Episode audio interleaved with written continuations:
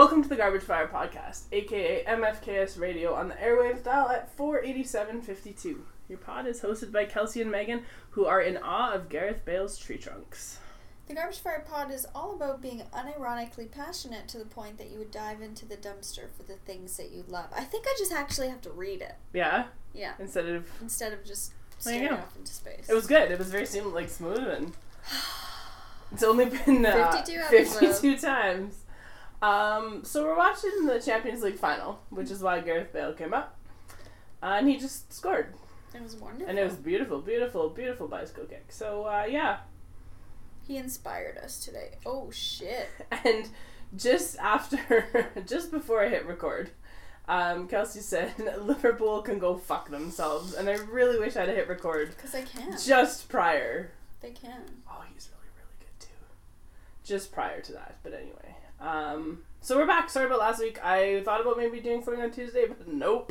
Yeah, I stayed in bed until 1 in the afternoon. Yeah, I was marking all day and it fucking sucked, and I still didn't finish. That's my tomorrow. Whatever. It'll get done. Or it won't. It's not the end of the world. I mean, really, what does it matter? I know, I got up this morning. Yeah, exactly. I got up early this morning and did some marking too, and it sucked. Because being gone was great, which we'll talk about in a minute, I suppose. But, coming back to, 4 class sets of essays fucking blows. That's what I'm gonna have over the next 2 weeks. It's gonna fucking suck. Yep. Yeah, it's gonna be terrible, so. But you were gone because you were in New York City. I was. And you went to Hamilton. I did go to Hamilton. It was kind of amazing.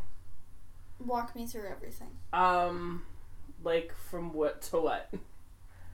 Every single detail, Megan. When you bought your tickets, how you felt at that moment.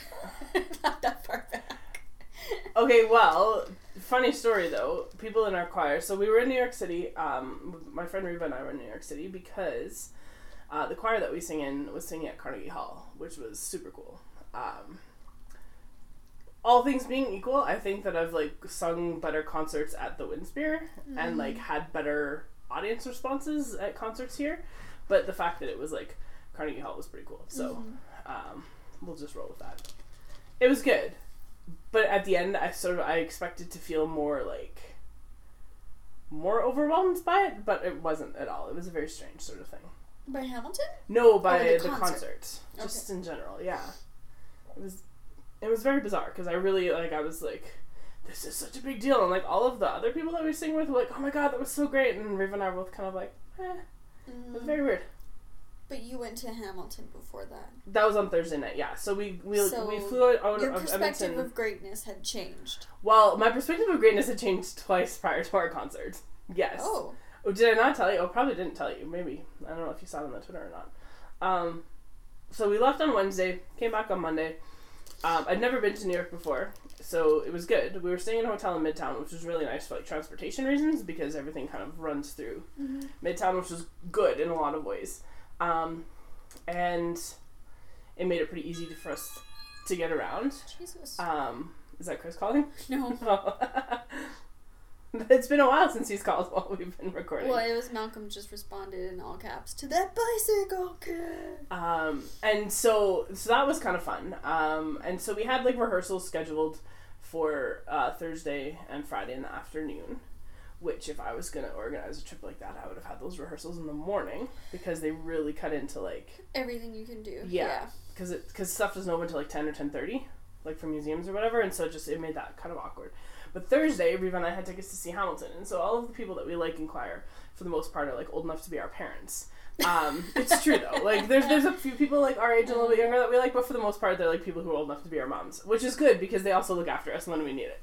Wonderful.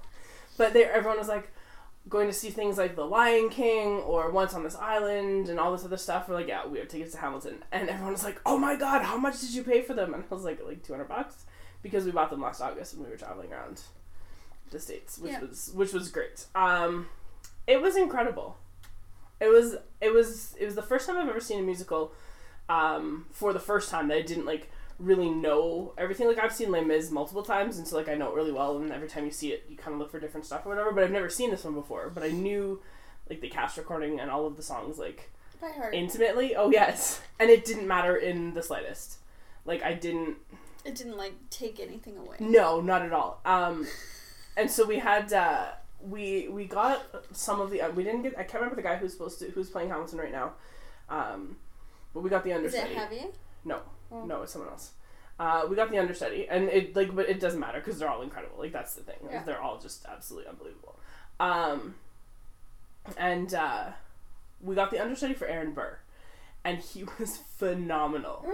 Like, you know how in the cast recording you listen to Leslie Odom, like, he's good, but you don't get some of that, like, this sort of, I don't want to say sinister, but, like, that, like, vindictive. I disagree. You don't get it as much. I disagree. I think he's the best one. No, I don't think so. Really? I don't think he's as expressive as he maybe could be, and the guy who was Burr was just fucking unreal. Like, just dripping with malice? Yes, and I hate Aaron Burr so much more now as a result, like, which I didn't expect that at all. Yeah. Yeah, it was just so good. Which is so funny because Hamilton is such a piece of shit. Oh, he's awful. He's awful. He's not a good person at all. None of them are. No. I think the one that you, like, the one that I like the most, like, just from listening to it is probably Lafayette, because he's just kind of like, he's kind of a bit of a daddy, you know, and so he's 100% a daddy. And so the guy who played him in Jefferson was very much that, and it was just great. Like, he was very sassy. It was really good. But, like, the stage is really cool. It's very simple, and I mean, I'm sure you've seen pictures of it online. Yeah, I've seen some GIFs too. And so, like, it's pretty.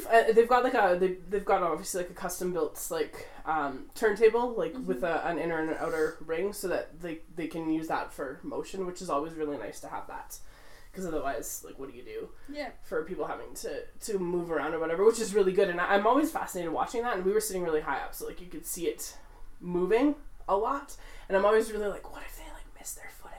Yeah. And then but it never happens. Like, it's just, they're experts, man, and it's incredible. And I know, like, in their rehearsal space, there's a rehearsal space on, West 42nd Street. I saw this, I don't know, it was maybe on PBS. That's, like, that's where all the musicals rehearse. And so in their rehearsal space on West 42nd, they have this turntable as well. Like, they've got another one in there. So they're always using it. They're always using it. It's not just, like, imagining it or whatever. But yeah, like, just watching them hit their marks, and it was just, so good. And it's cool to hear stuff live, right? That you don't normally hear, that you've only heard in recording before, because it's different. Mm-hmm. And it's good, different. And the staging is fun too, because some of the stuff wasn't like what I imagined it would be. Just like, based on like some of the way that the characters like interact in how they sound, it doesn't necessarily like translate to what I thought it would be. Mm. Like the scene when Angelica's singing.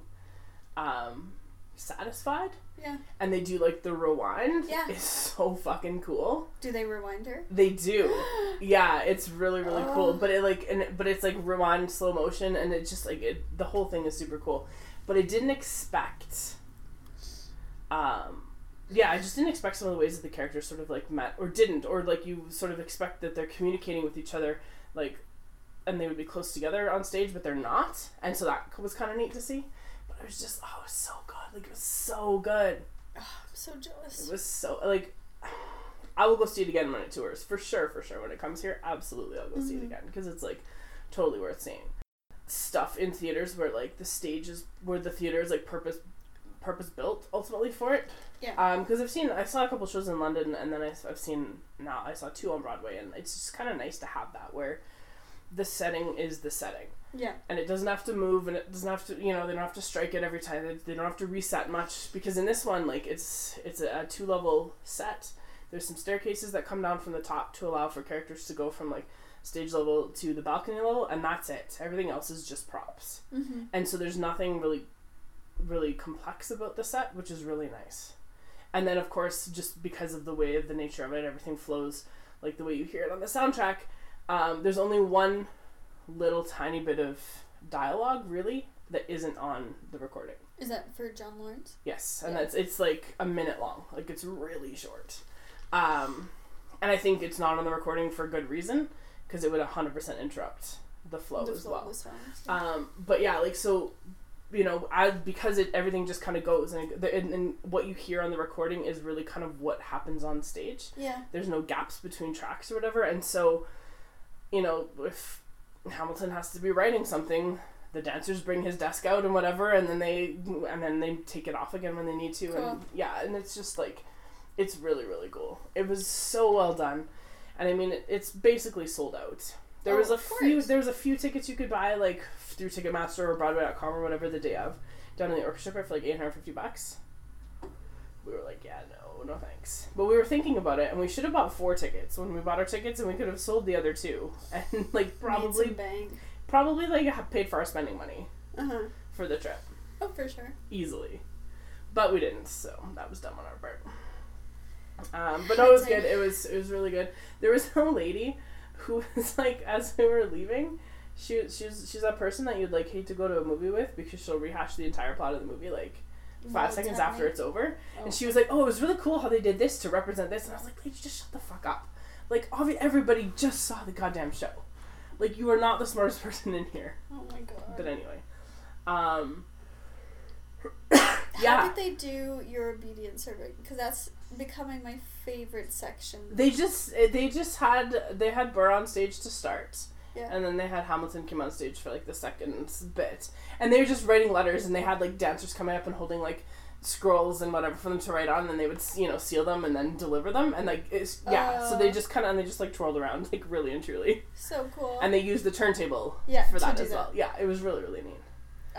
Oh. The duel scenes were really cool, because of course then they had the turntable which they used, and so as the songs were going on, like all 3 of them, right? They kind of like spin and get a little bit faster, and then the bullet was incredible. When he gets shot, like, it's spoiler alert, he dies. I don't know. Spoiler alert for history and pop culture phenomenon. Yeah, when they did that, like, it was really cool, because they had. There's, like, a character plays, like, one of the dancers plays the bullet. Cool. Which is really neat. And so there were times where she was just moving through, like, ultimately through, like, the liminal space by herself. And then other times where she was, like, aided by other dancers to, like, lift her up. And so that's when he's, like, doing that weird monologue that doesn't feel like it has much of a rhythm, but it kind of does. Yes. It was really cool. And so the spotlight was on him and then kind of on her, and that's it. And so Burr's still there with his pistol out. It's right? Very, like, Hamlet, that scene. Very much so. But it was really cool. Yeah. Because that's kind of how I imagined it. Like, freeze frame. Yes, but that is what it was. And yes, but it was super cool. And her movements were just, like, they were kind of incredible. If you're listening to this and you haven't listened to the Hamilton soundtrack, get on it. What's wrong with you? Yeah. Really. The tunes are fucking bomb. They really are. They're so good. They really, really are. And they're, like, they're clever. And, like, Lin-Manuel is a goddamn genius when it comes to what he's done. Oh, shit. Like, I did a bunch of reading about Hamilton, just, like, about the writing process and sort of, like, the borrowing that he did from hip-hop and different artists and whatever. And there's, like, there's nods to just about everybody. Mm-hmm. And it's so cool. Well, his Hamilton tome that he made, where he, like, does the annotations for each of the songs, is incredible to read, too. I remember reading it through the first time, and I was just, like, so overwhelmed by the amount of information. Oh, I know. Well, yeah, like, there's and that part is really cool to sort of see done. And, like, what I like about live theater is that, okay, time out for a second. There's a stat on the screen right now in this fucking soccer game. There's been 11 shot attempts per side in 80 minutes. Soccer is such bullshit. It's so great. And there's only 6 shots have been on target. Oh, we gotta rewind. I'm just saying. Watch this. Oh, no, show it. Soccer's such bullshit. Oh. Anyway, sorry. We'll go back to the theater now. So what I like about live theater is that there's always that opportunity for mistake, right? Like that, I really like that. It's not that I want people to fail, but like it's chaos. It is chaos, and this was like, it was chaos, but it was so good. Yeah. And like, there's a conductor down there, and he's conducting an orchestra, and he can barely see the stage. It's just open enough that he can like look up and kind of keep timing cues or whatever. Oh, that's that. It's now 3-1. Fuck. Oh, Gareth again. Yes. Oh no, Penguin side this time. I want to see how this happened. But yeah, like just so watching all of that is just like the coolest to just sort of see how all of this comes together. And like, you know, like they make it look so easy, but you know that this is like, that's like the 10,000 hours. Oh no, we're good now. I'm calling this goal ponytail on ponytail crime. Yeah, so it was really, really good. I would strongly recommend if you get a chance to go see it wherever you're at, or if you're going somewhere that has like a permanent production of it, like London or Chicago. San Francisco's got one I think right now. Go and see it. It's like, it's so worth seeing. And if you don't like musicals, I don't know what to say about you. How can you not like musicals? And this is coming from someone who hates when people sing on television. Can't stand it. Like that Riverdale musical episode. Go fuck yourself. Yeah. That's not the point of a musical. So, like, you didn't like Glee is what you're saying? No, I liked Glee because Glee was like, we're a Glee club. Yeah, well, yeah, and I guess in the singing it was all done in the context of, like, they were singing. It wasn't just like all of a sudden they burst into songs. Exactly. What is happening? Oh my god. Hat trick? Oh, so close. On Riverdale, it's just like, these actors are so talented. We're just going to create opportunities for them to sing. And it's so inauthentic and trashy. Tom did, but I don't think he's... Tyler, I'm so tired. This show fucking sucks. Amanda, we need to stop watching. But yeah, so anyway, if you go see Hamilton, it's worth it. Or go see, I mean, any of the people that we traveled with who went to see other shows, like, people went to see Carousel and The Lion King and Once on This Island and Come From Away, which I guess is touring to Edmonton next year. Ooh, that'd be good. Reba said it was really good. She went on Friday night with some of the ladies that we sang with. No intermission, about 100 minutes long. Oh shit, that's great. And so it was really funny. Hamilton's long, like it's as long as it's 2.5 hours or whatever, 2:40. At least, yeah. With an intermission, but that's fine. I didn't feel it at all. Oh, but even like the recording is a fucking blistering pace. Yeah, it is. The second half is long, but it's sad. The rap battles were great. P.S. They actually pulled out chairs, so like there was like, and they had like handheld mics for it and stuff, which was awesome. And George, the guy that played George Washington, I thought his voice was a little bit weak, but like he had a very big stage presence, so kind of worked out. But the rap battles were awesome because they pulled out chairs and put them in like a half circle, and then they had Jefferson and Hamilton just like doing their thing. Oh yeah, God. So yeah, it was really really good. So fucking great. Yeah, it was really, really good. And it was fun. And there's lots of people I know who have seen it. And I knew, like, there was people who I could kind of hear in the crowd afterwards, like, who had seen it more than once. Uh-huh. And I would 100%, like, see it more than once if I lived somewhere where I could see it more than once. Yeah. Well, how many times have you listened to the cast recording? Oh, God. Like... We owe Lynn more money. Yeah, absolutely. For, like, the hours of enjoyment that we've gotten from it. Yeah. I remember the first time... When was the first time you cried listening to it? Oh, first time I listened to it. Because I didn't. But then all of a sudden, I was driving back from Banff. So it wasn't last year. It was the year before. I was driving back from Banff. And I was listening to It's Quiet Uptown and just, like, started to sob, like, in the car. I had to pull over. That is the worst. I cannot believe how sad that song is. And that's the one that they made. Fucking Kelly Clarkson song, she was pregnant. Oh. Which her version of it is incredible as well. But no, that was the first time that I cried actually listening to it. And then I've cried since then. Like the last, like the finale number makes me cry. Really? Almost every time. I always skip it. Really? I just don't think it's that great. I like the idea because like most musicals have that big like... reprise at the end, and this doesn't, and that's what I like about it is it's very like, because you get that at the beginning, you get that in your intro song, and it kind of like flips that all, and it's so understated at the end. Yeah, well, and I was reading something about it, how not from Lynn's book, but like elsewhere, about how because it ends in unison, that like that all your singers are in unison. Yeah. That's like a very rare thing. Mm-hmm. That it, because it just like goes from this and then it just like narrows down into this like final point of music, which I think is kind of cool. But it was neat just to have them all back on stage. Yeah. Which was really, really cool. Yeah, it was super good. I would go do it again. For sure. I would go back to New York and like do like a food and show weekend and stay in like a cheap hotel somewhere. Mm-hmm. Like I don't care. Okay, so soccer again. Yes. Real had like 12 shots, a shot attempts. One person has had 4 of them. Just saying soccer's bullshit. It's so like it's so ridiculous to me.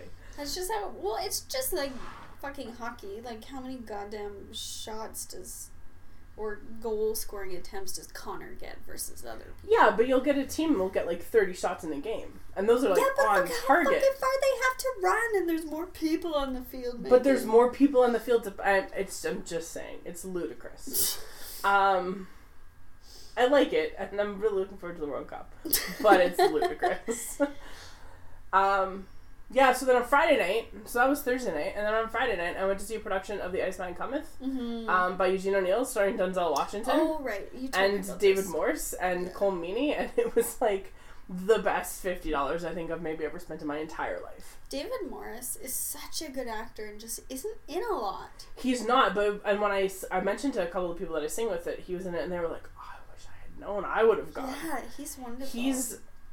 And if you don't know who he is, if you've seen The Green Mile, he's like the empathetic guard in The Green Mile, whatever his name is. He was also in St. Elsewhere, which is like where my mom knows him from, and where like the old ladies in choir know him from.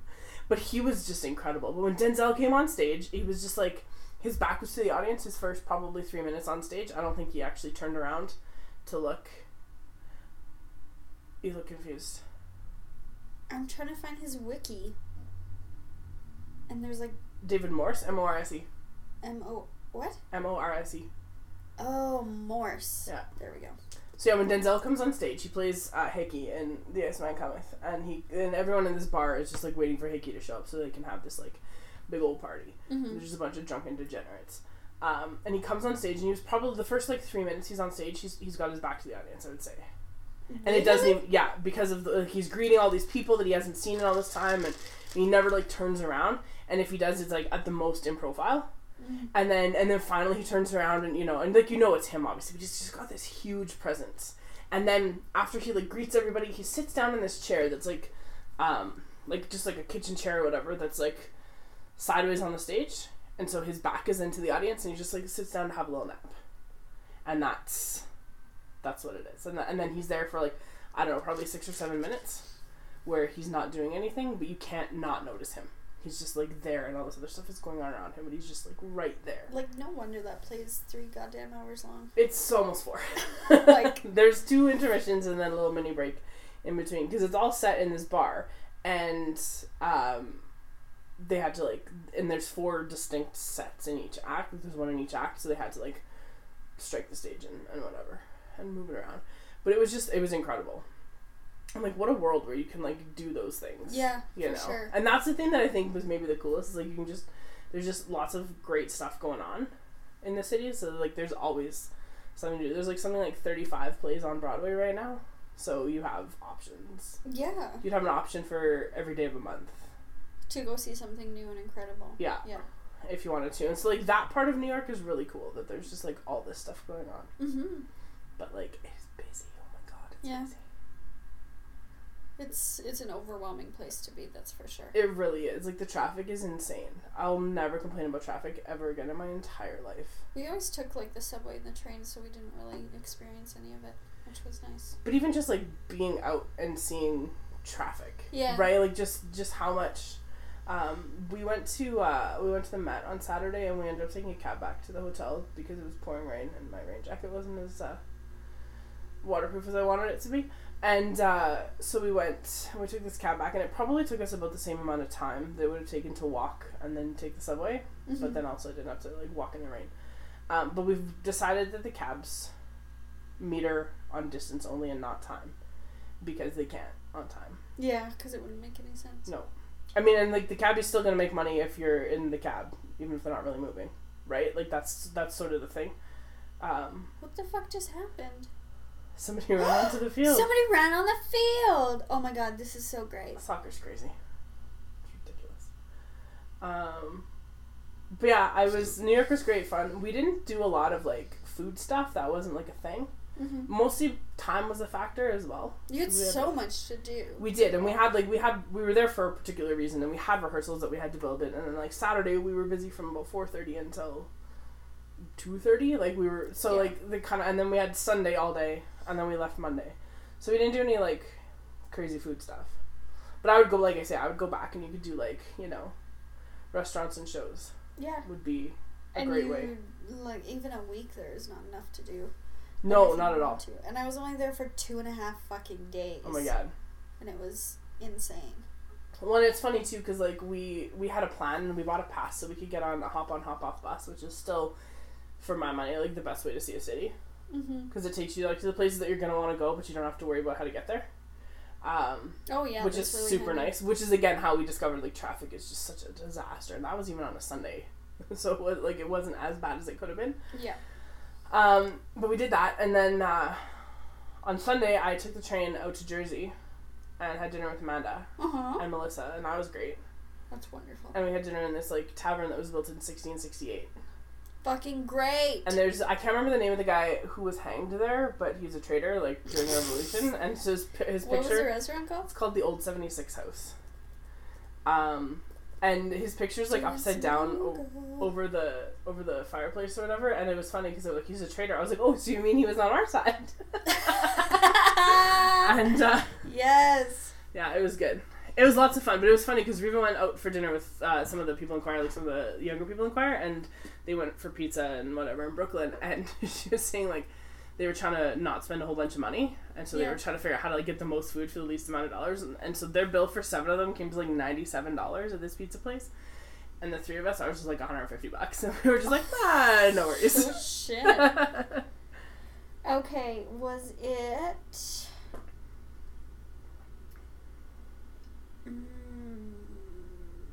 It wasn't Benedict Arnold.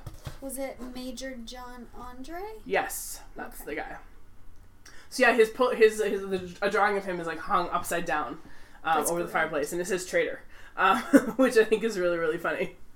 But yeah, I was like, oh, go! So he was on the side of the good guys. I like it. It's all good, and they both just looked at me. That's so fucking great. Oh no, the boy's crying. Oh, it's like kryptonite. Although they get paid, like, $1 bajillion to play the game. Yeah, it's not quite as sad. Liverpool. It's not quite as sad. Fuck you. Oh my god, soccer has given me such a hatred in my heart. Yeah, I don't know what's happened to you. Changed, man, you've changed. I know. Yeah, it was fun. It was a really good week. I would go back in a heartbeat. I would do things differently. Now that I've, like, been to MoMA and I've been to the Met and I've done, like, I don't need to do it again. We went up 30 Rock and saw, right, and we had, like, 45 minutes to do it. Because we had to be back at the hotel at 2:30 to take our shuttle to the airport, and our time to go up was 1:15, and we were, like, not up at the top of the building at, like, 20 to 2, and I was like, oh shit. And then we got up, we, like, took some pictures, left. That was it. Okay. Like, it was real quick. Yeah, you can never really rely on line times. The line time, actually, it wasn't bad. It's just it takes about half an hour from the time you, like, you go up to security to get up to the top of the building.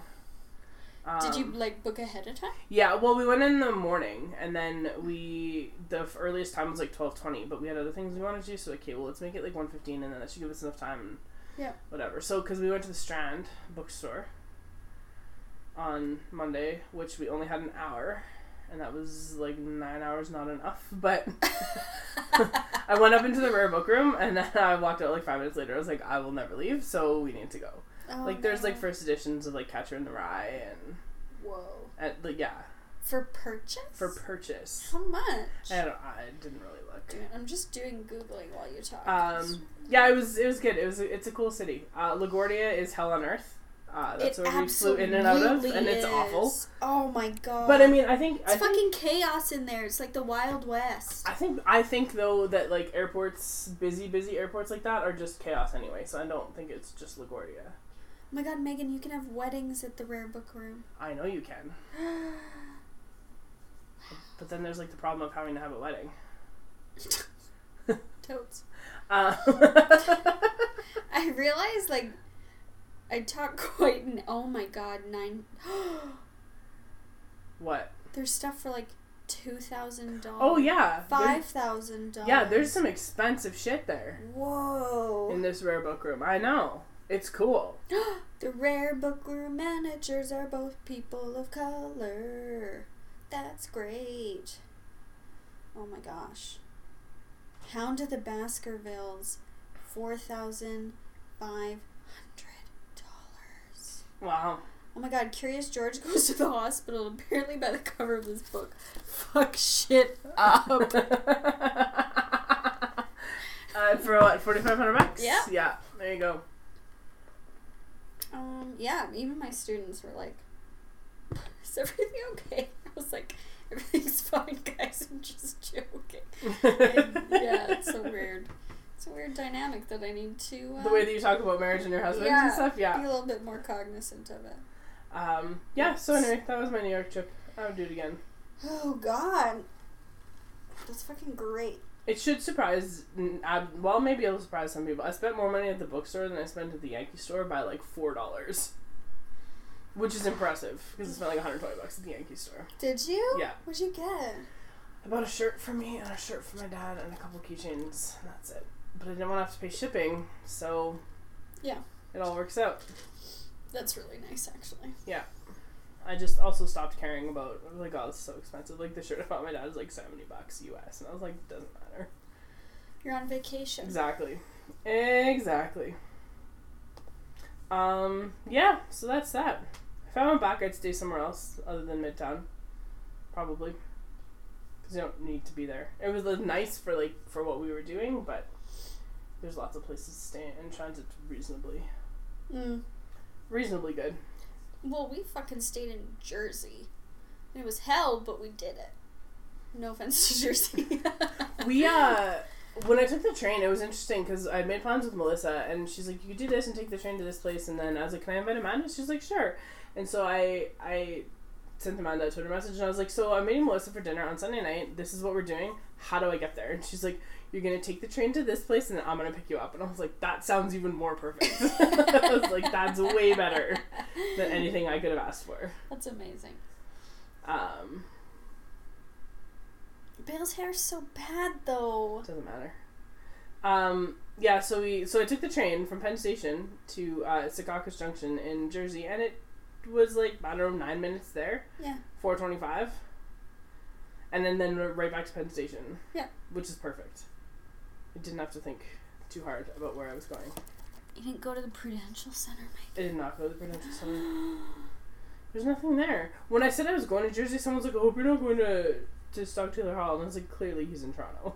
Like, you think he sticks around in the off-season? Come on, then. Like, you know nothing about Taylor Hall. Yeah. How dare you? Anyway, so that was my, week. It was really good. I would do it again. For sure. Super jealous, but glad it was amazing. Yeah, it was pretty awesome. I'm looking at the Strand's website now, and I see the first edition of The Natural, and I'm like, wow. They have a really cool slogan in the Strand, and I think it's something about your perfect library starts with a book or something like that. Like, it's just very, yeah. That's cute. And I was like, Doesn't it? Yeah. So anyway, that's all I got. I don't got anything. No? Like, legit nothing. I've been so busy with school, and grad just happened, and that's it. My husband bought an air conditioner that's on its way, so that's fucking great. But that's about it. Yeah, it's kind of warm in here. It's not even that warm outside. No, this is the coolest it's been for about 7 days. I believe it. Yeah. I believe it. It's pretty hell on earth. It's hot.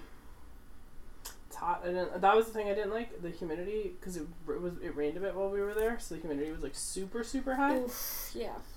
And, yeah. When we went in October, it was fucking 30 degrees, and it was so so stifling hot. Yeah, so I can't even imagine going in May. The humidity is gross. It wasn't quite that hot, but it was like, I think on Sunday it was like 28 degrees or something like that. Like, it's hot. And we took the Staten Island Ferry on Sunday. Mm-hmm. The guy on our hop-on, hop-off bus, he said something really funny. He's like, you could take Staten Island Ferry for free and do everybody's favorite thing in Staten Island, which is immediately leave. And when we got on the boat, I was like, wait a second.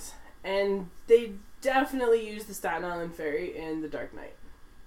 Oh. For, like, the ferry boats. Yeah, at the very end. Those are the ones. They definitely used two of the boats for those boats. Yeah. Oh, funny. Which I was just, like, real excited about. As I would be. Absolutely. Yeah. Yeah, go to New York, go see Hamilton, go do other stuff. Go see Taylor Hall. I almost went to see Children of a Lesser God on the Friday night, starring Joshua Jackson, a.k.a. Pacey Witter, from Dawson's Creek, which I would have, like, really enjoyed seeing. But then I was like, no, I'm gonna go see Denzel. And yeah. I'm really glad that I did. Was Denzel great? He was phenomenal. Of course he was. And that's the thing about live theater that's really good too. Like, you can see, like, when you watch movies and stuff, like, you can tell who the good actors are, but, like, live theater really... Everyone has to be good. And you can tell who the really good ones are and who the sort of only kind of good ones are. And, like, David Morse, also phenomenal. Oh, like, cool. He was just incredible. And Colm Meaney was incredible. Like, they were just... Colm Meaney, like, underrated Canadian star. Or no, I'm not thinking of Colm Meaney, am I? That's the wrong Colm Meaney. Who am I thinking of? He was on Star Trek. Yes, he's Irish. Who am I thinking of? Colm Fiore? Fiore. That's what I'm thinking of. He's also good. He's great. He's from Boston? Colm Meaney? He was Canadian. Or Colm Fiore. Colm Fiore. Oh, well, I didn't know that either. Oh, so he's born in Massachusetts and grew up in Ontario. Oh, I don't know what his citizenship is at all. It's a mess. I'm claiming him as ours. Okay. That seems fair. Anyway, that's what that was my week. It was fun. My kids, I didn't tell them I was leaving. Mm-hmm. I had them doing essays and tests and stuff on the days that I was gone, because it was easier that way. Yeah. And I didn't tell them when I was going, and then my sub didn't tell them on Wednesday that I was also not going to be there on Thursday, like, on purpose. Mm-hmm. And still so many kids skipped class. I was so mad. So Monday and Tuesday are going to be catch-up days, because I didn't have an inmate this week to deal with it. Yeah, I know. So Monday and Tuesday are just going to be like, oh, you weren't here to write that essay? You're going to do it right now. Yeah. Oh, you're done everything? Good. Pick your nose. I don't care. Don't be a distraction. Yeah. Yeah, it's really hard to miss time. Well, and this time of year is, like, super tough.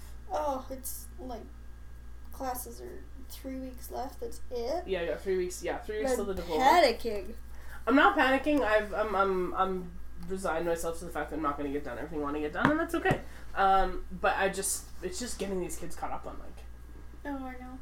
Stuff and getting them done. Like, I have kids who are barely passing without having handed in a bunch of stuff, and so, like, I need to get them to hand in some stuff. Yeah. Or something. Or do something. Yeah. Yeah, I know. And I find that really frustrating. Well, they get gold medals, too? Yeah. It's a big thing. It's a real big thing. But, yeah, so that was hard coming back to work. Because, like, while we were gone, I don't think I slept very much. Yeah, for sure. Because we had lots to do and, you know, get up early and go do things and then had busy days. And so then, like, Tuesday I slept all day. Like, all day. And then... Wednesday, getting up for work was real hard. Like, really hard. Mm-hmm. Harder than a normal long weekend, I think. Just because. But yeah. I can absolutely imagine. And so then I told my kids, like, where were you? And I was like, oh, wait. I didn't even tell them what I had done. Like, what? Not a word. Oh, my God. No. But my principal put in our, like, weekly update or whatever, congratulations to Megan, and I was like, oh God, nobody asked me about this, and everyone's like, oh my God, how was your trip? And I was just like, it was fine, I don't talk about it. Like, I did, because I don't like that kind of attention. Like, it's weird. Yeah. Like, I don't know, it's not that big of a deal. Oh, you're so self-deprecating, Megan. But it's true though, it wasn't really that big of a deal. Although I was saying to somebody yesterday or the day before that I could probably now put myself in, like, a very small niche of people in Edmonton who have a degree from Trinity College and have sung at Carnegie Hall. Like, I would say when I got my master's, somebody said that to me, that I could probably put myself in, like, a pretty small number of people, mm-hmm. just within Edmonton, of having a master's degree from Trinity. And I was like, that's probably pretty fair. Like, I can't imagine there's a whole bunch of people in the city with that. And now I feel like that circle is, like, a Venn diagram is literally probably a circle. Yeah. Which is kind of crazy. That's wonderful. Yeah. Ooh. Do you have anything else? No, I got nothing. Let's go to Q's. Was there any more Riverdale? No, it's over. Did we watch the season finale? Yeah. Was that? Oh, that was god awful. That's how it ended? Mm-hmm. It's over. Thank God. Oh, do you know what I watched on the plane on the way back? Gifted with Chris Evans in it. Oh, with the little kid. Loved it. Yeah, he's great. Definitely made me cry. Oh, really? Oh, yeah. It was really good. Really, really good. Somebody on my Twitter has just said now about this Champions League final that this is the biggest disaster in Liverpool history. And I was like, I know you're being tongue-in-cheek, but wow. Yikes. And if you don't know, I can't help you. I don't even know what to say about it without being a real dick, so, like, look it up, I guess. Yeah, just let it go. Just look it up. Did you get any text questions from? No, I got nothing. Anybody? I got nothing. Because we got some on that. Not many. It's gonna be a real short one today. Like, for real, real short one. Oh, about time. I was like, oh, there's questions here. Okay. Okay. Question from Matt. Hockey question. Mm-hmm. Oh, do you want to talk about hockey for a little bit? No. Okay. I haven't watched any. No? Like, I'm so out of touch. I don't know what the fuck's happening. I know Washington won. I know Vegas won. That's all I fucking know. I got nothing. I'm really excited that Vegas is in the final. Yeah. Like, in a lot of ways. When does it start? Tomorrow. Oh. Tonight. Today's Saturday. Tonight. Okay, maybe I'll have time to watch. I don't know. So Matt's question is, which outcome would you prefer? A Sweet Golden Knights win, which would mean mental gymnastics, the likes we've never seen from the 200 hockey men, or for Ovechkin to get a cup and end the xenophobic, enigmatic Russian narrative? I think I want OB. Thinking about my niece. OV to win. Preferably. Yeah. Well, just because that narrative of he's not great unless he's won a Stanley Cup is fucking bullshit. It is. I agree. But, like... Because it... See, this is why I didn't want to talk about hockey Vegas. It's a question. I didn't make it up. Because it doesn't fucking matter. It's a team sport. Great players have played on teams that are great and not won championships. That doesn't mean that they don't belong. Right. In the upper echelons. No, I think it's dumb that, like, that sort of greatness debate is contingent on having won a cup. But just think about how fucking great it would be, on the other hand, mm-hmm. if Vegas won the cup. And, like, we were on the side of all of the hockey men. We were like, they're probably not going to be very good this year. I think we said they're going to be fucking awful. I'm pretty sure we did. Like, last in the West kind of. Fucking yeah. And now look where we are. Like, and we'll readily admit that we were wrong. To be wrong. Yeah. Love the drama. Because it's super entertaining. And the thing that I like most about watching them is that, like, in their series against the Sharks in the Game 6, like, where they clinched, they were up 2-0 and they were playing like they were 3 down. Like, they were just playing desperate hockey to, like, keep that lead. Yeah. And I was like, man, more teams need to just do that more. There's something about that I think is really, really great. And so just to see them win and just, like, watch the, like Matt says, the mental gymnastics, I think would be kind of awesome. Mm-hmm. But I also think it would cement the fact that Ovechkin's bugaboo wasn't the Penguins, but it was Marc-Andre Fleury. Yeah. Right? But can you imagine? Can you imagine an expansion team just, like, winning the Stanley Cup? It'd be fucking great. It'd be amazing. And, like, kudos to Marc-Andre Fleury. Oh, yeah. And that whole organization for, like, you know, apparently knowing something that everyone else didn't. I don't know. Like, it's just, the narrative is great. So either way, it's good. It would be kind of, like, for my own personal selfish, like, Max Chaos reasons, I want the Knights to sweep them. But but for, like, you know, it's not. They're probably not going to sweep if they win. So I read something. I don't know who it was from. They thought that if they could take it to 7, because Vegas has home ice. If they take it to 7, if Washington has to, like, travel across the continent, ultimately, because that's not a thing that you have to do in the East, Vegas has the advantage. Mm. Just because when you play in the West, you're more used to shifting time zones and things like that. But who knows? I don't know. Anyway, whatever. Amanda sent us a whole bunch of questions. Good.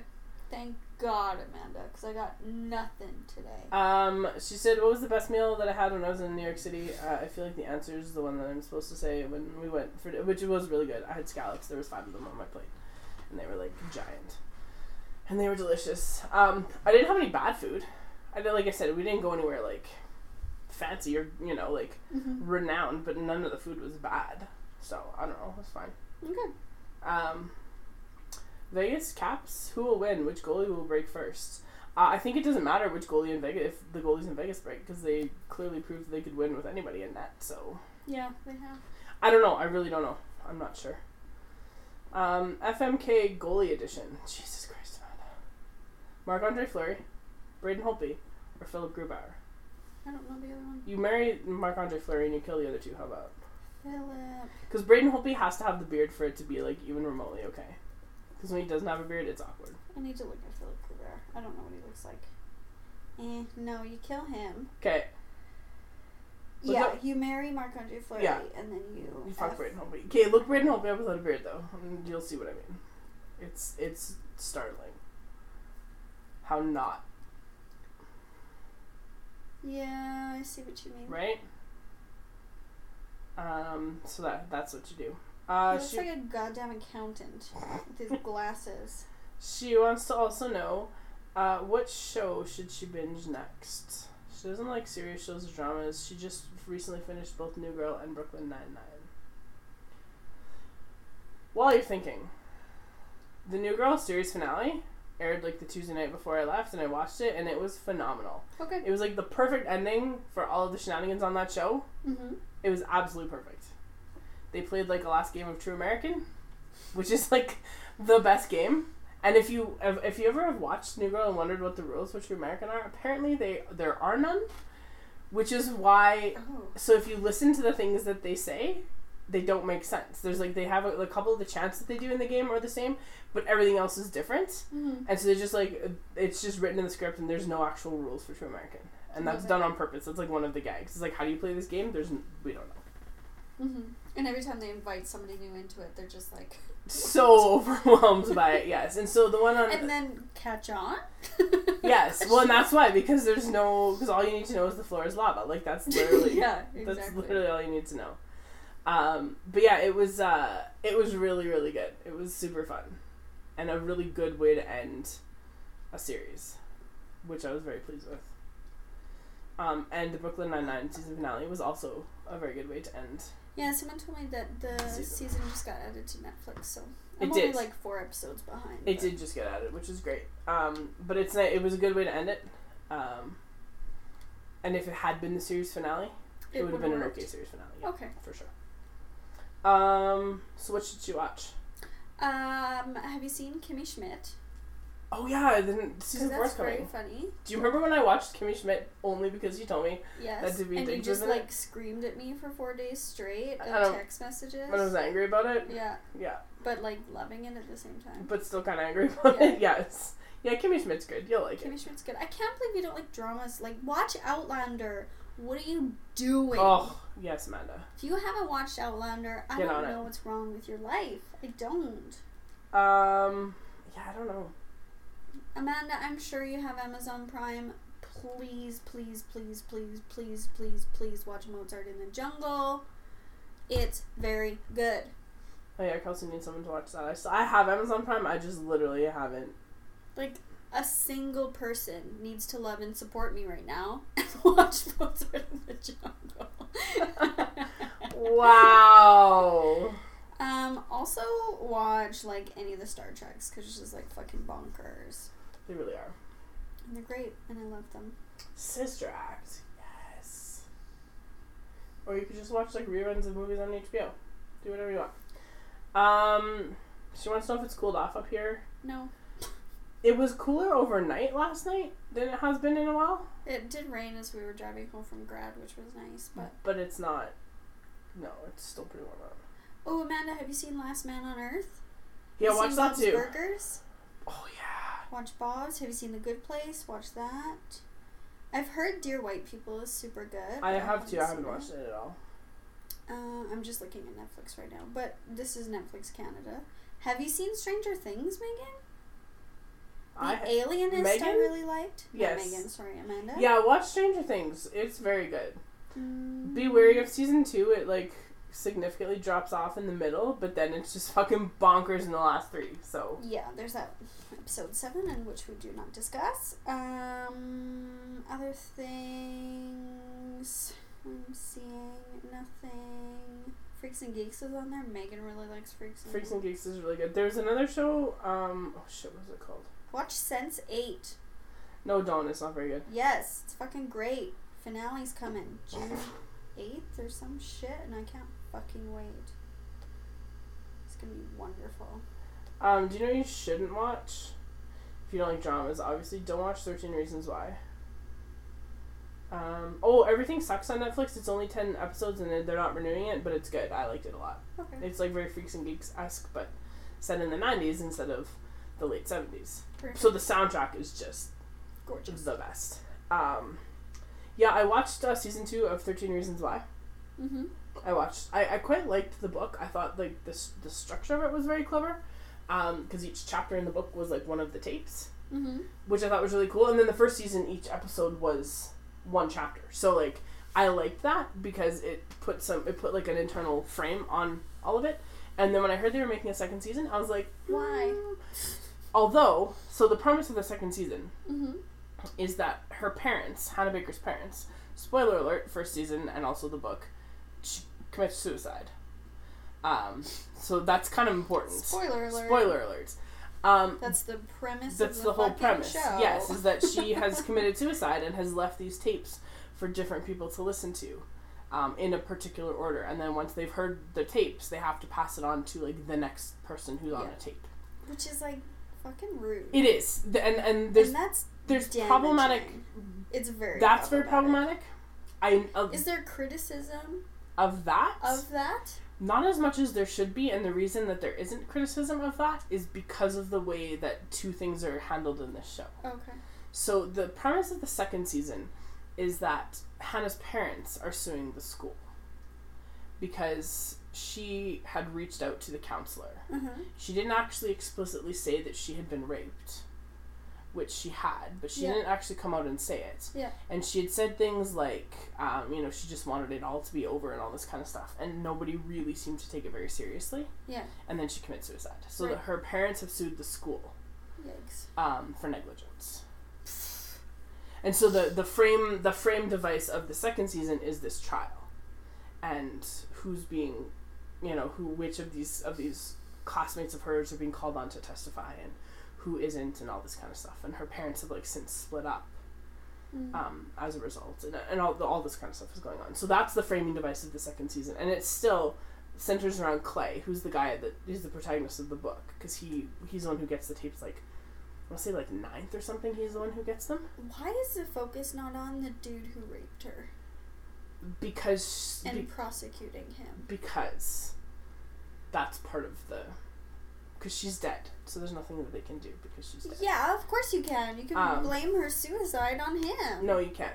That's bullshit. No, they can't because of the way that she'd like sort of framed this. But he did rape somebody else, and so that's part of this second season story. Oh, so he's a serial rapist. Yes. Great. He's like the golden boy, right? And that's he gets away with it because. Is he a swimmer? No, he's a football player. Baseball player. But no, he's the golden boy, right? So he gets his parents are wealthy and whatever, so he gets away with it. Right, that's kind of the thing. But so I watched it, and there was lots of things about it that I liked, and there was some things about it that I didn't like. I thought that for the most part, I thought Clay was a little bit like too single-minded in his like justice for Hannah crusade, which was very interesting to me, because he was like kind of not really thinking about the consequences of what he was doing in terms of anyone else. Mm-hmm. But again, he's like a 17-year-old boy, so like you can kind of that makes sense. It's not like he's actually an adult. And that's one of the criticisms that I think I've read about this second season especially, is that, like, Clay seems very selfish. I'm like, yeah, because he's 17. Mm-hmm. Like, he's inherently selfish. Of course he is. He's not an adult. No. The kid who plays him, he's not a kid. He's, like, 22. He's an adult. So you'd have to have a different response to that, but he's just the actor, right? Mm-hmm. And so, but there's a scene in the last episode that was just unnecessary. Like, just absolutely unnecessary. Which was? Where, spoilers? Yeah, big spoilers, I guess. So one of the kids who was part of the tapes Hannah blamed him in part for what she did to herself, because he had taken photos of her, like, from the bushes outside her house and, like, spread them around the school of her kissing this other girl. And so people started to assume that she's a slut and she's a lesbian and all this kind of stuff. Like, there's a whole bunch of things going on. This kid's name is Tyler, and he ends up in, like... Oh, Tyler's are the worst. They really are. It's the absolute worst.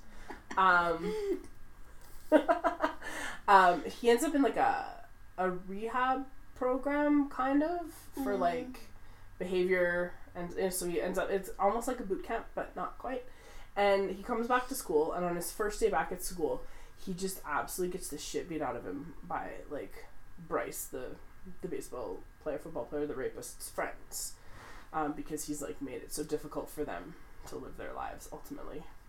Ugh, boys. And whatever, fine. So they beat... And you know what? If they'd have just, like, stopped at beating him up, I probably wouldn't have minded it so much. But then they, like, sexually assaulted him with a broomstick. And it was awful. Like, it was awful. It was so bad. Like, they're really pulling from current events for this shit. And in a way, like... This, and I get the criticism of it, but in a way I'm kind of like, you know what? You know? Like, in a way I'm sort of like, but that's kind of what that looks like, and that's what can happen, and that's what has happened, and mm-hmm. like, but, oh, it was bad. It was awful. And then at the end, he showed, there's, like, a formal dance, and Tyler, like, shows up at this dance with a gun, and he's gonna, like, shoot everybody. Like, that's his plan. And then Clay was like, no, you can't. He's like, Hannah wouldn't want you to die. I don't want you to die. You need to get out of here right now. Mm-hmm. So the series ends, or the season ends, and I'm assuming there's going to be a third season now with the way that it ended. It ends with Clay, like, holding this gun that he took off Tyler, and the cops coming. And that's just kind of the end of it. And that part of it, I didn't like that. And but I was, because I did some reading about it afterwards, and people were like, oh, it's totally out of the blue and unexpected. And I was like, no, Tyler was, like, shooting guns in, like, episode 3. I don't know why you didn't expect this to happen. He was very proficient at it, too, with, mm-hmm. like, handguns. And that's fine. Because he and his dad would, like, go to the gun range. That's totally cool. Like, there's nothing wrong with that. Mm-hmm. It's just that, like, extra step. I was like, ah. And, of course, it was released on Thursday, whatever day that shooting in Texas was. And so people were like, wow, they should have pulled it. And I'm like, well. It's art. It's, yeah. Like, I get it, but also, what do you do? Anyway. So it was good, and the people that they've cast are really good. Yeah. Like, really, really good. And they always do, at the beginning of every episode and at the end of every episode, there's a pretty strong disclaimer. Like, saying, like, this is what's going to happen. There's graphic sexual assault. There's this. If you don't... Trigger warning. Yeah, and then they're telling people very clearly, like, what's happening. And then at the end, one of the actors does a voiceover about, you know, being in... If you're in a crisis situation or whatever, yes. You know, here's where you can look for some help. So it's very... They're not just, like... glossy. They're very aware. Is that a change from first season? I'd have to look back. I can't remember. But they're very aware of what. I don't think so, because I remember. I'm gonna ask Malcolm because he just watched it. Because I remember on the season finale of the first season, I know that they had that big warning, because that was the one where she actually killed herself, and so they had, like, the graphic violence warning, and then they did have a disclaimer at the end, and then they also have this discussion afterwards. Is like. It's like, I think it's called Beyond the Reasons or something like that. So they got, you know, the guy who created the show and one of the executive producers and I think 3 or 4 of the cast members to sit down and sort of talk about, like, what the show's all about and kind of the response that they've gotten and what they've noticed and what they've learned by being on it. And the kid that plays Bryce, he's not a kid, he's probably 25. But anyway, he says that he's really well aware of, like, he enjoyed... the challenge of playing the villain, because it's like, that's not who I am at all. He's like, so having to dig and find that within me to do, he's like, was a really interesting challenge. And then one of the girls that's in the cast, she says, yeah, and she's like, and you could see when he would, like, flip into character, he'd, like, get this hardness behind his eyes, and then you knew that he was in character. Mm-hmm. But when he's not in character, like, and even just looking at him on this, like, little soundstage, not in character, like, he looks like a friendly person, but on the, like, he looks like such a dick. Like, mm-hmm. just the kind of person you wouldn't want to be around. But they were talking, and he mentioned that, like, he knows now, and he said, I kind of always knew, but I never really thought about it, but he knows now that there's so many things that he can do and doesn't have to be afraid of consequences or whatever because he's a white man. Mm. And he's aware, mm-hmm. much more aware now of, like, what that looks like because it's been brought to his attention through the show and, you know, having seen it, but also, like, the experiences of his cast, of fellow cast members and all this kind of stuff. And I was like, that's a really interesting conversation. Mm-hmm. And so I get the criticism about it. I really do. But I also think that there are some, probably some pretty positive things that will come out of that, because they are drawing attention to, yeah, you know, that the girls that go to parties and get super drunk, like, you know, did she say no? Did she say yes? Mm-hmm. And, like, issues of consent, and so, like, there's a conversation around it, which I think is important. Agreed, but that's the problem with Netflix, is that there's no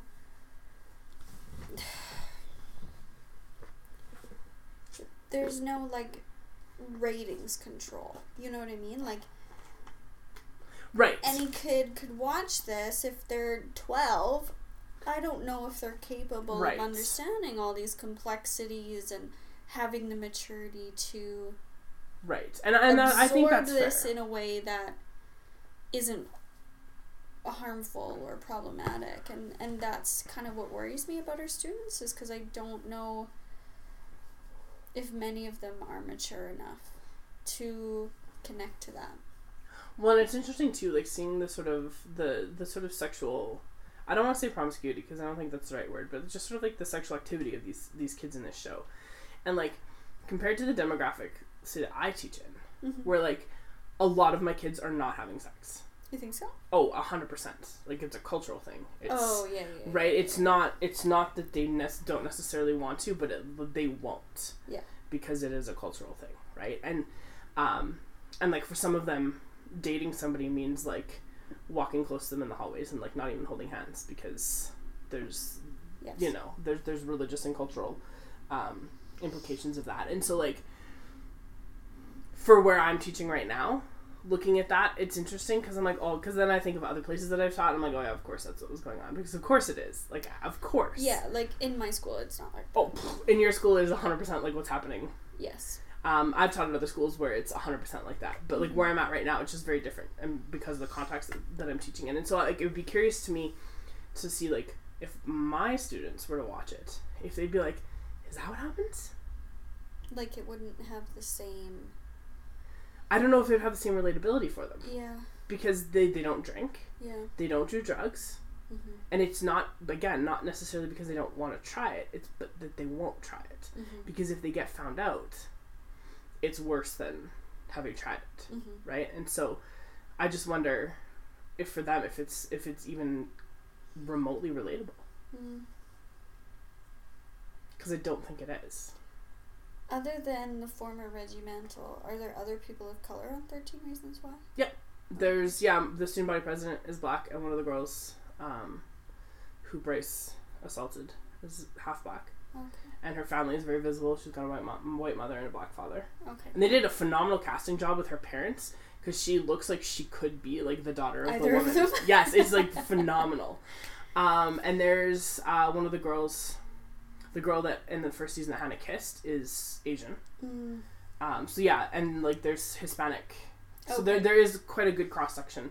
And there's quite a cross-section of gender identities and sexual identities, which is good. So, like, they try to, and there's a lot of criticism, like I said, about the show, but they've done, I think, a pretty good job of trying to, like, mm-hmm. deal with as much of that diversity that you would find in sort of, like, a suburban California high school, right? That's as representative as you can be. And there's kids who've had legal trouble, and there's kids who've had, mm-hmm. you know, who have parents who are junkies, and, like, it's as much as you can find, sort of, to, like, be like, this is a reality of what we have. Kind of modern teen. I think, like, the most unrealistic part about it is that the guidance counselor at the school is black. and that sounds like a really shitty thing to say, but that, you know what I mean? Yeah. More so, yeah, you're right. All of the guidance counselors I've known or seen or worked with are white. Mm-hmm. And not all of our teachers are white. No. But all of the guidance counselors. All of the schools I've ever been at, they've all been white. But yeah, so it's and it talks a little bit about one of the things that he says, like the guidance counselor, he ends up getting fired from his job because he didn't do enough to like help Hannah, but he didn't know because she didn't, you know, he can't act on suspicion, right? Like that's sort of the point. Yeah, you absolutely can't. Right? And so he ends up losing his job, and he makes a comment to the principal, and he's like, yeah, you pay this baseball coach twice what anyone else in this building gets paid. Mm-hmm. Why don't you use that money for something better? It was sort of his... I mean, obviously. Like... Yeah. No, it was good. It was really good. There's a lot of... There's problems with it, for sure. Mm-hmm. But I think, on the whole, I think it's an interesting and an important thing to be out there. And like you say, kids maybe don't have the ability to discern. But... Yeah, I know. But Netflix can't be their parents. No, and I know a friend of mine, like, essentially abandoned her class plan on whatever day was the day after it came out because students were, like, already talking about it, and she was hearing, like, some really kind of just, like, problematic conversations. Mm-hmm. And just, like, sat down and just, like, talked about it with them. Because... that's what's missing from that is, sure, they might be mature enough to, like, watch it and not be traumatized, even though you should be, but you need a debrief conversation. Oh, absolutely. With someone who can provide perspective. Absolutely. And you have to be able to, like, and it's hard, but you have to be able to discern between, like, fiction and reality. Yeah. And know that this is a fictionalized something or another. Mm-hmm. That it's not... that there isn't a Hannah Baker. But in the same way, there is. Yeah. In the same way that, like, Blood Diamond is not based on a true story. It is a true story. It's a true story. Yeah. And I feel like with this, it's very much the same. But yeah, it was, so I watched some of that last night, and then I was like, oh, I was very sad, so I watched some New Girl to, like, get out of bed before I could sleep. Malcolm says there was disclaimers on season 1. Okay, But his wife watched it before it was, like, internet famous. Oh, okay. And there weren't disclaimers then. Oh, okay. So obviously they have made that change after that. Well, that's good. Okay. And yeah, they need to be there. Mm-hmm. But like, that's just, I mean, how much else can you can't expect a media company to, like, parent kids for you, right? So they're putting it out there. And I don't... Like, I read Speak, and that was, like, enough for me. I don't think I can read that book. I don't think I can watch that show. It's just, like, it's too much for my own mental health, so I'm gonna hard pass. Yeah, I can see that for sure. Mm-hmm. It's like sitting down to watch something like Schindler's List. You know? Yeah. Worth seeing, I think. It's important. But it's not like you're going to pop some popcorn on a Friday night and, like, hey, that's what I'm going to do. Like, it's not that. Mm-hmm. And this isn't that either. But it's very compelling. Mm-hmm. And you want to, like, keep watching it. And so, like, the framing device of the trial was also... They also had voiceovers from different characters for each episode. Mm. So kind of like in the first one, how there was a tape for each person. This one, there was, like, a character. Sort of, like, it wasn't their story necessarily. But they were maybe more heavily featured in a particular episode. Oh, okay. And then they would, like, be kind of a background character elsewhere. Gotcha. So it's kind of cool. Like, the way it's made is interesting. But now I'm like, well, how far do they go? Because there's clearly going to be a third one. And, like, how... That's what bugs me about shows that kind of do that. Because, sure, this might be someone's reality. But, like, it's not fucking drama all the time. No. Like... They have to make it more dramatic. How do you get worse? Right. You know? Right. Well, and that was sort of the thing I was talking with a friend of mine last night about it. And one of the things that I thought, like, there's a relationship between Hannah and Zach. So this is all spoilery, sorry, I guess. But I know you're not going to watch it. And it was very, like, light and fun and... Very and colors were different, and it was, you know, like they made a very pointed like effort to make it look different. And the show needs a little bit more of that because it's very heavy. And that was maybe the best part of the season because it was light and it was fun. And it was like, there was a scene where like they're both sitting, I think, in her room reading. And he's just like, she's sitting on the floor in front of her bed and he's sitting in the chair, and they like both have a different book. And they're just like sitting reading. Oh, that's nice. You know, and like peeking over the tops of their books at each other and stuff. Like it was just, but it was like nice and light and cute and like not super heavy. Which was good because it needed more of that interspersed throughout, because that was like, all concentrated like in one episode. How could you watch a show that just like drains you? That's what happens when you watch The Walking Dead. That's how I feel about that. Oh yeah. Well. Amanda has two more questions, so in a roundabout way, Amanda, don't watch 13 Reasons Why because it's very heavy. Oh my god, that's the question we're talking about right now. Well, we were still on, because I was like, what you shouldn't watch, Amanda, is 13 Reasons Why, and then. Amanda, what you should watch that I just found because it showed up in my suggestions on Netflix is there is an animated show called Sonic Boom that is about Sonic the fucking video game. Oh, that's fun. And that would be great. Ooh, you should watch Schitt's Creek because it's Canadian. It's also pretty funny. Because we're the good guys. We are. We're the bad guys. Yeah. Yeah, if you want to talk traitors. History will show. Also, Jane the Virgin. Yeah, I haven't seen it. I've heard good things. I've watched, like, the first three or four. I haven't watched all, but I've already enjoyed what I've seen. So, I'm a big fan of just, like, watching sporadic episodes of The Office. Mm-hmm. Watch The Mindy Project and just know that you're going to hate Mindy. Yeah, but you're supposed to. But that everyone else is pretty great. Yes. Like, super great.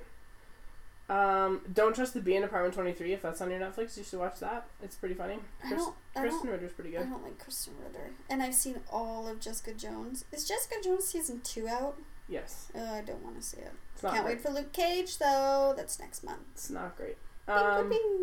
Yeah, Don't Trust the Bee in Apartment 23 is good. For the best reason about it, though, is because James Van Der Beek is in it. And he is incredible in it. I've heard. Yeah, he's really funny. I don't know, I'm looking else, let's see what else is on here.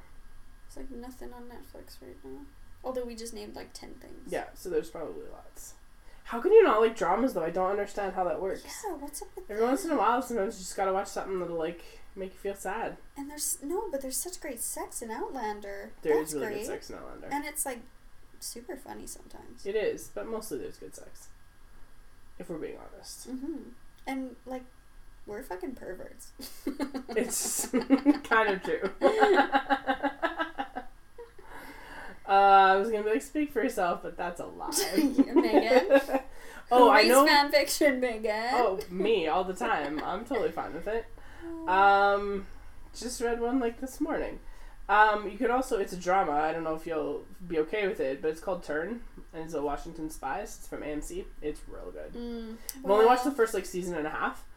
Megan, is it propaganda? Well, I mean, considering that she was excited about the picture of the traitor being upside down, I would say that, yes. No, it's good. It's pretty good. Would you like to hear the summary on Netflix? No. It's pretty funny.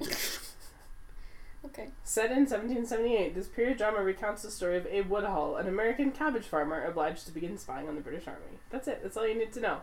A cabbage farmer. Obliged to. Yeah. What a great fucking verb. Yep. Phrase. Obliged to. Yep. So yeah, watch that. There's lots of stuff. But it's a drama. Maybe you won't like it. I don't know. Watch Star Trek Next Generation. You could, please. Yeah. That's the best one. It's fucking great. I think that's all. Stranger Things is good. It's kind of drama-y, but it's also good. You should watch that. It's fun. And it's like, first season is like fucking scary. It is. It's really good, though. I can't wait for season 3. Now that we've taken an hour on one question. The last two questions. The last one's a great question, but this next one.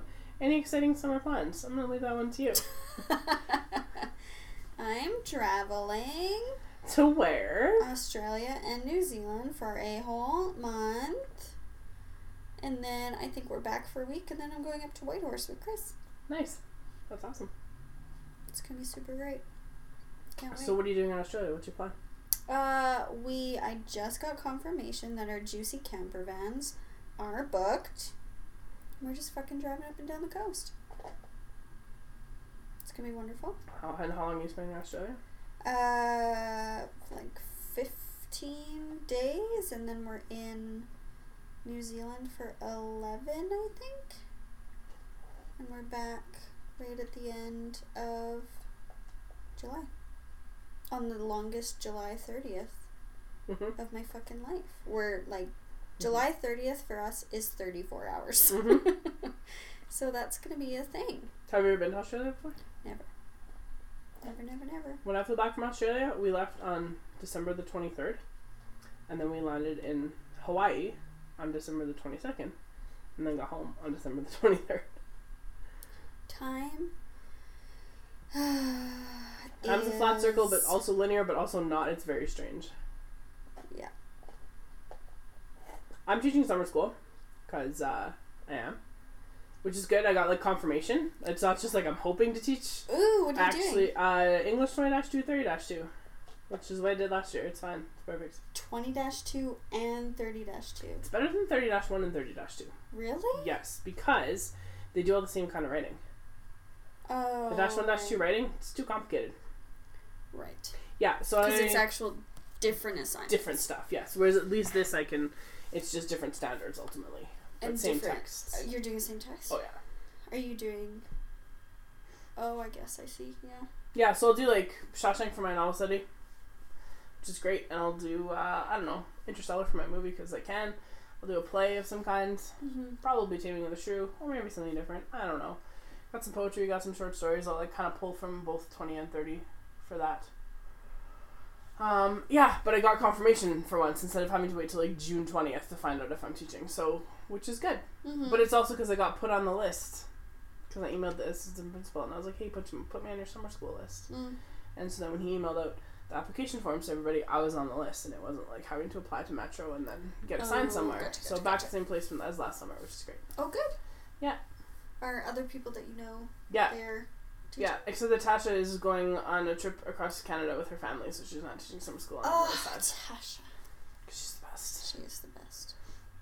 Yeah, so I find it hard to believe that there is a vehicle large enough to contain her family of giants. And there's only three of them. Yeah, they bought a van, and they're driving across the country. She said she was partially inspired by my trip last summer. Oh, that's wonderful. And I was like, that's really nice. I think they're ending up, they're only going as far, I think, as like Niagara Falls, though. And then coming back, which is a long way with a child. Yeah. Well, he's not a baby. He's still a kid. Yeah. And he's taller than me. Yeah. So. Yeah. He's my enemy. Because he's like, what, 10? No, he's older than that. Why isn't he? Oh, no, he's in like grade 6 or 7. 7 or 8. 7, I think, maybe. 7, 8? Yeah, but he's still like fucking. That's true. 6, 8. He's not that old. This doesn't matter to all you listeners because you don't know who we're talking about. But yeah, so that's, so she won't be teaching in summer school, but other people that I know will. And it's good. It's 19 days. Starts at 8:30 in the morning. It's done at 1:05. Yeah, I remember doing summer school, and it was pretty okay. It just fucking sucked because I had gotten married the day before it started. Yeah, I remember that. In a different province. Yeah, I remember that. And it was a new course, and it was... Was that the year you taught Social 20? Yeah. Was that year? Social 20-2. Yeah. It was hell to prep and exhausting overall. Yeah. But yeah, so that's that. And then August, I don't know, I'll probably go camping or go see some family or whatever because I don't have any money because New York is expensive. Yeah, of course. That's okay. Of course. It was worth it. The last question. Are you ready? Yep. Hit me with it so that I can nap. FMK. Takeout, delivery, or eating out? Now, is this from my perspective or Jamie Ben's? And on that note, thanks so much for listening, everybody. Yes, I did it! I got a joke in! I was hoping you would. Oh. Yeah, you can find our stuff, iTunes, Google Play, SoundCloud, Stitcher. That sounds weird to say it, not in the same order. I didn't like it. iTunes, SoundCloud, Stitcher, and Google Play. That's better. You can find me on Twitter, at Meg14. I'm at Garbage Fire Pod. Very reluctantly, it seems. Very reluctantly. You can find us on Instagram, Garbage Fire Pod. Yes. Pod. Garbage Fire Pod. Yeah. What else? We have an email address. It's It's been a while. We have an email address. You can find us at, you can email us at garbageFirePodcast@gmail.com, and you can find us on the web at garbageFirePodcast.com. And that's all. That's fucking it. Maybe next week we'll have more things to talk about. I don't know. By the way things are going, no. Yeah, probably not. Well, I don't know. There'll be some, like, sportsy things, maybe? I have no idea. Probably. Ooh, can't wait for the NHL awards, Megan. Oh, that's, like, the end of June. Can't wait. I know. Ooh. Okay, we're gonna have to do some planning here. Are we still gonna do our Gatsby book? Yeah, because you're gonna be gone for, like, 9 weeks of the summer, so we're gonna have to figure something out. Well, when I'm in Whitehorse, we could at least do it by phone. That's true. But if you've read Gatsby or have questions about Gatsby, send them my way. Yeah, stuff that you'd like us to talk about. Because what we have prepared is a 9-part series, 1 part per chapter. Oh, it's so good. But actually, it's not 1 part per chapter. It's 1 part about all of the book. 1 part about how much Daisy sucks. Yes. 1 part about how much Tom sucks. 1 part about how much Nick sucks. 1 part about how Jordan Baker is clearly the best of them, even though she's also objectively terrible. She's the hero of the book. 2 parts about how bad Gatsby's parties are. And 1 part about how you hate the film. Yes, how fucking bad that movie is. I love the movie. There's nothing good about it. Oh, I love that movie. So, yeah, 9 parts. There we go. That'll cover the whole summer. Fucking great. But no, if you have questions about Gatsby, yeah, that would be fun times. Because we will talk about it. And I feel like it could turn into at least a 2-parter, if not a 3-parter. Just, like, quite easily. Yeah, just like our Mockingbird series. Yeah. So, yeah, let us know. And we'll try to incorporate some of your questions. Also, if you have, like, questions or things you want us to talk about, please let us know, because we can do that. Yes. Please, yeah, the NHL awards is going to be great. Oh! Because we're going to record after. Because they happen on a Wednesday. Fucking really? Yeah. What's the date? I want to say the 23rd. Well, I'm going to Google. That's a Friday, though. Or maybe Saturday. That's the draft day. The draft is the 21st. The awards should be on the 20th then. 2018. Fuck you, the 20th. Okay. And then we'll record after that. So we'll have reactions. That'll be great. Megan, we're going to get June Taylor Hall in a suit. Yes. And on that note. Toodaloo. Thanks so much for listening.